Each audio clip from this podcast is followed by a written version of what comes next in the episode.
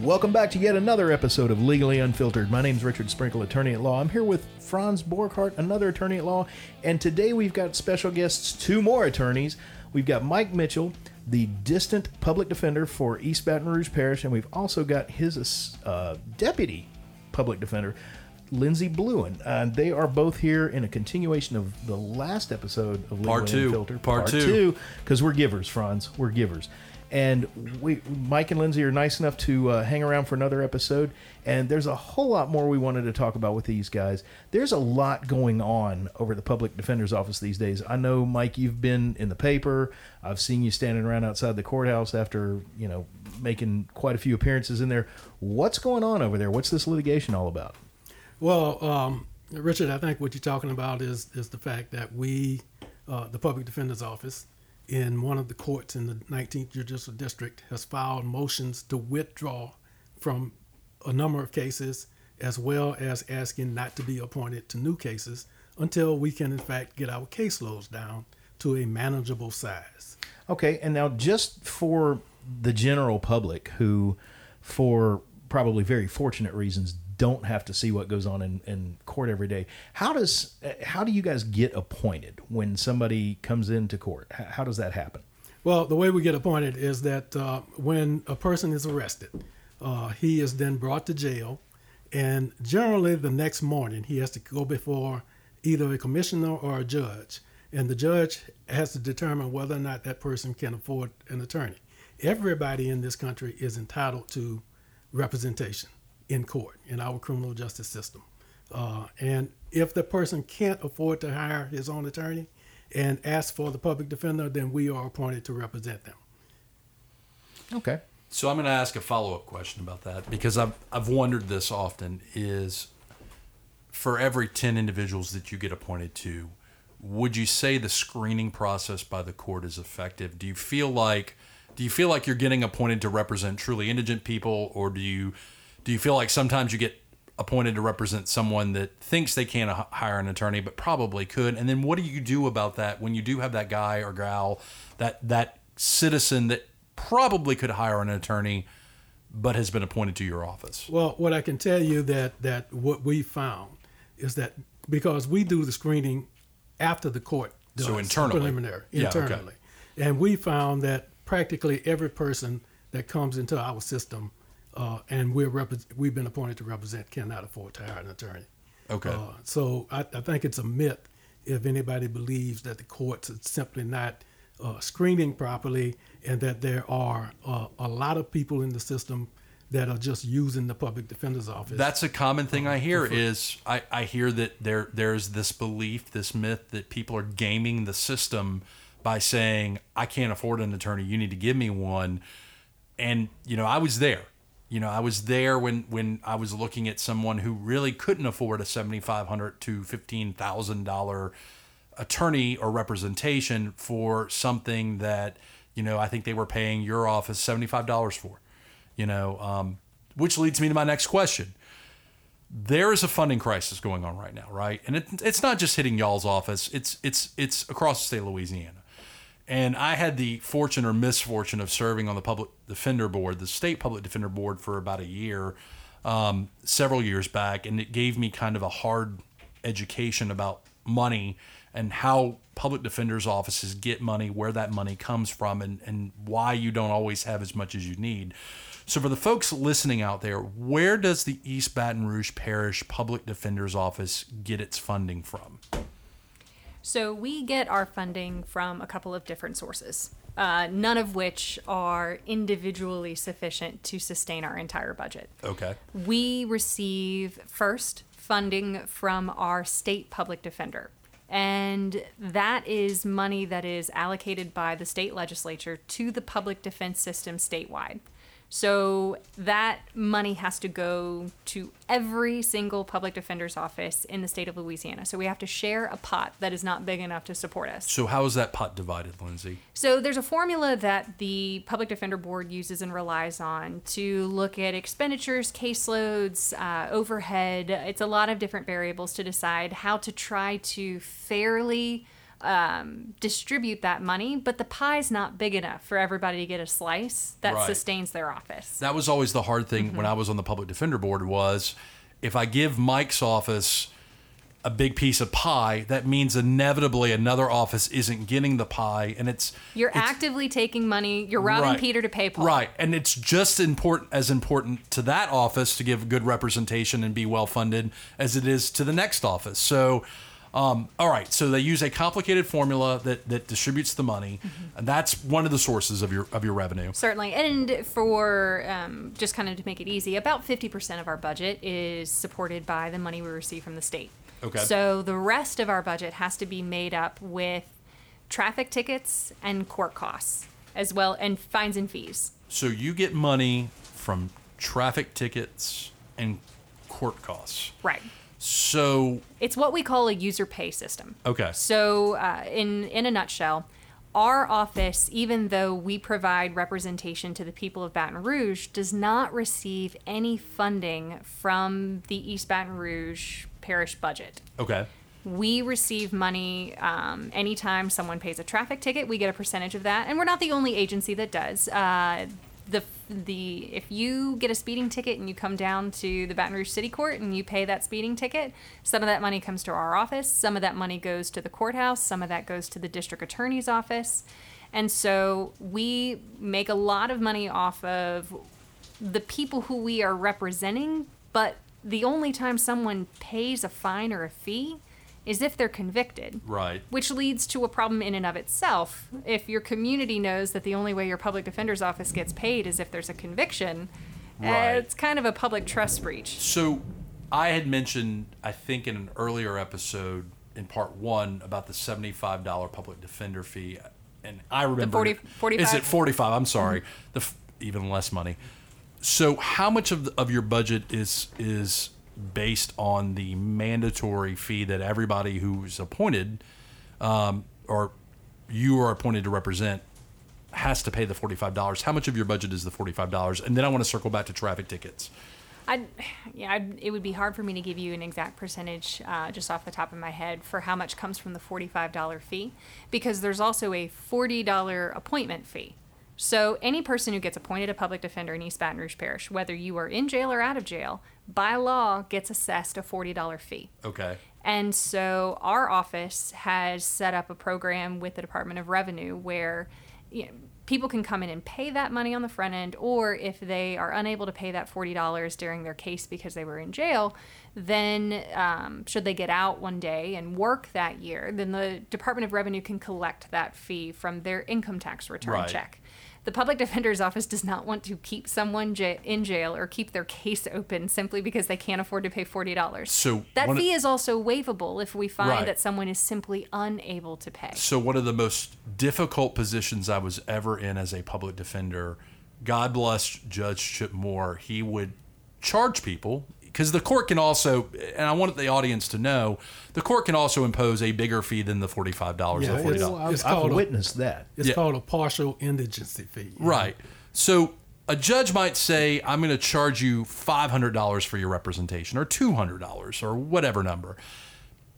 The difficult position to be in is when your client hasn't paid that money and the judge wants you to basically snitch on your client for not having paid the money and essentially create a conflict of interest between you and your client because by you telling the court that they haven't paid that money, it's going to put your client in an adverse position. I hated being in that position. And I oftentimes I would tell the judge, I said, look, I don't have the authority to waive this, or at least I, I was I said I didn't have the authority to waive it. But in the same breath, I don't want my client to go to jail as a result of not paying it. I do want to circle back to traffic tickets. Well, I was going to say that's why that's why the program with the Department of Revenue is so important Good. because there are two things. Not only our Louisiana legislature has actually defined what indigency means, and that's just a fancy way of saying poor and in Okay. need of a need of a public defender. so I'll bite.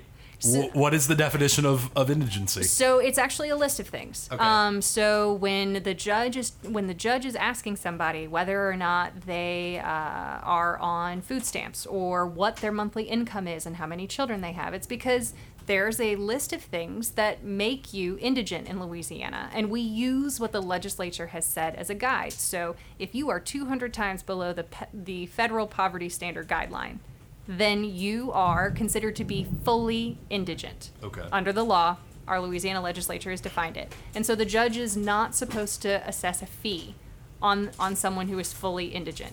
But in the event that we have somebody who is not fully indigent under the law, then the judge may assess a reasonable fee. And that's where the Department of Revenue program is so important because there's a myth running around this city that the public defender's office doesn't need more money. They just need to do a better job of collecting what's owed to them. And that's just simply wrong. Right. Well, you guys aren't a collection agency in the first place. We're not a collection agency in No. the first place, and with this program with the Department of Revenue, when a fee is assessed, then it goes to the Department of Revenue.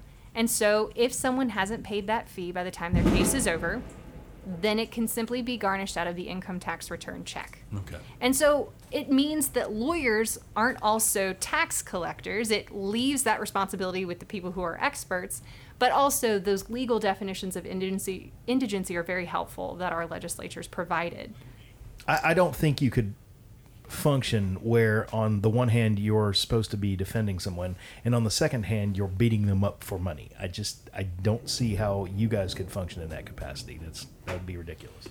So I want to talk about the traffic tickets. So when I was on the state public defender board, there was a decline in the revenue you guys were getting from traffic tickets. That's correct. Um, I would assume that that decline is still happening or has That- stabilized. And how do you feel about getting money It- for your office from traffic tickets? It, it seems that the that the, the decline may have stabilized a little bit this year, uh, but the problem is from about 2015 to this year, uh, the decline has been steady.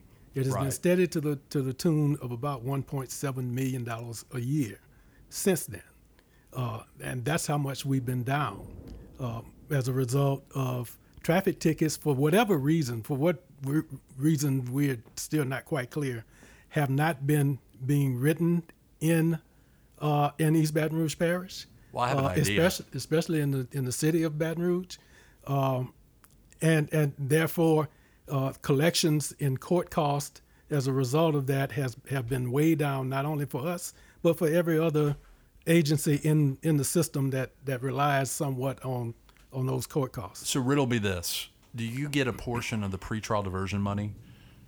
we do not. We do not. So, pretrial diversion, for those who don't know, the uninitiated, is a diversion program offered by prosecuting entities, whether it's the city or the, the, the DA's office, to where if you pay some money, you jump through some hoops, you do some community service. It's a sliding scale of what you need to do. At the end of the program, all your charges are dismissed. And these are prevalent uh, dispositions for first time offenders, um, whether it be DWI, drugs, non crimes of violence, or non violent crimes.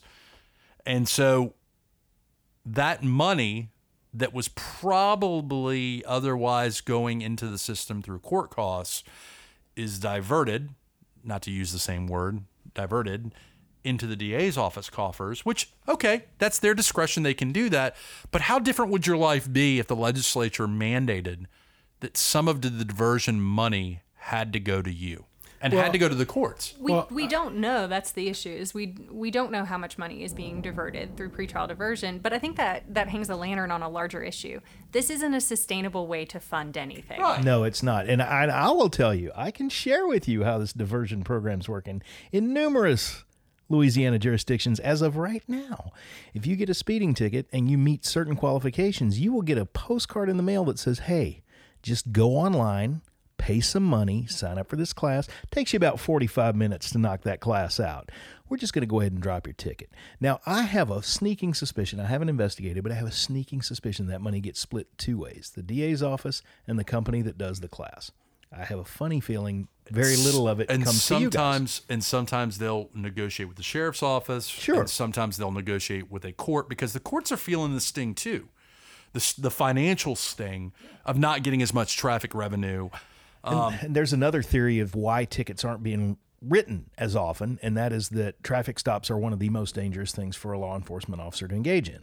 So, if if I'm an officer and I'm just cruising down 110, unless somebody blows my doors off, weaving in and out of traffic, I'm probably not going to risk pulling that person over. If, unless there's a real danger to unless public safety. A, unless you observe something that says safety's at risk, right? And uh, because the problem is not the problem with public defense funding is not going to be fixed by telling police to get out there and write more tickets No. or telling the DA to start sharing money from their diversion program because those are numbers you just can't predict. And and anyone who's trying to project for how much money their office needs from year to year needs stable funding that you know you can bet on. The only oh, way bet- that you're going to fix the public defense funding problem, at least in this parish and maybe statewide, is if the parishes help pay for their public defenders. Well, I agree with that. I agree with that. I, I was going to say, I bet the DA's office could give you data on how much they're statistically making off their pretrial diversion program, Sure, and which is apparently not public information. But I don't know how much they take in in diversion costs. I do know that that the district attorney's office gets over or received over seven million dollars from the parish last year, Right. and so that's and I, look, the public defender's office and the district attorney's office both work tremendously hard in this parish. This is Right. not me saying that the district attorney needs less money. I'm in court every day. I know how hard those prosecutors are working. This is simply me saying that the public defender's office also needs to be supported in the parish budget too, because we're also in court every day working very hard as well. Parity. So it's you- not that much to ask. So you just said something I want to make sure we get into this episode because I know we don't have a ton of time left, but we got a little bit. Your public defenders in East Baton Rouge are full time. Yes. They they work every day. They're in court for the most part every day, um, with the exception of them try, preparing for a trial or something of that nature. Um, that's not the case everywhere, right? Some places they're part-time public defenders. Some places they're quote-unquote contract attorneys. But your attorneys are employees, right? That's correct. Uh, in in this state, there's a diverse um, system of, Right. of public defense that's that's provided. You know, some of the rural areas only have court a few times a year, uh, a, a month, um, so they don't have to be in court every day. Our courts, uh, our city Baton Rouge City Court, as well as our district court, and as well as our juvenile court, it has court daily, uh, and our lawyers have to be in court when court is in session. That's mostly all day, uh, and which doesn't leave a lot of time uh, in the afternoon or, uh, or the evenings to do the other work that needs to be done uh, Right. for, in, on behalf of our clients. So overworked, underfunded is not an exaggeration by any means. We're, we we've got a little bit of time left, and I want to talk about the doomsday scenario. I want to talk about what happens, Lindsay. What happens, Mike, when we hit, you know, we hit the threshold of we don't have enough money to keep going as a public defender's office. What happens at that point when you run out of money? how will we feel it? How will we notice it? Whether it's from the perspective of John Q. taxpayer or from me as a private attorney who does criminal defense work, what happens when you hit, you know, critical mass? Uh, Franz, we've been, we've been close to that before. I- I'm Uh, aware. And, and what has happened uh, on a smaller scale uh, is that uh, the public defender's office stops taking cases. Uh, we have to tell the court that we can't take any more cases. And what the judges have done in the past is first call out to private counsel to volunteer to come in and, and take cases. And when you don't volunteer, then they may appoint you to come in and, and take the case. Uh, if they can't find enough lawyers to represent the, the people who don't, who the public defender's office is refusing uh, to accept, then what the courts have to decide then is whether or not, uh, because of our constitutional speedy rights uh, rights that we have, you can't hold people in jail forever simply because they don't have lawyers. So the courts have to decide whether or not there is a way to order the state uh, or the local government to pay for more lawyers, which generally there is not. Uh, the, the power that the court has is to stop the prosecution and to release people from jail if they can't afford to to uh, to bond out until such time as they are able, as the court is able to provide counsel for them. And what scares a lot of attorneys is court appointed attorneys may not necessarily mean Franz Borghardt who does criminal defense. Now, ideally, you would want to find somebody that does that area law.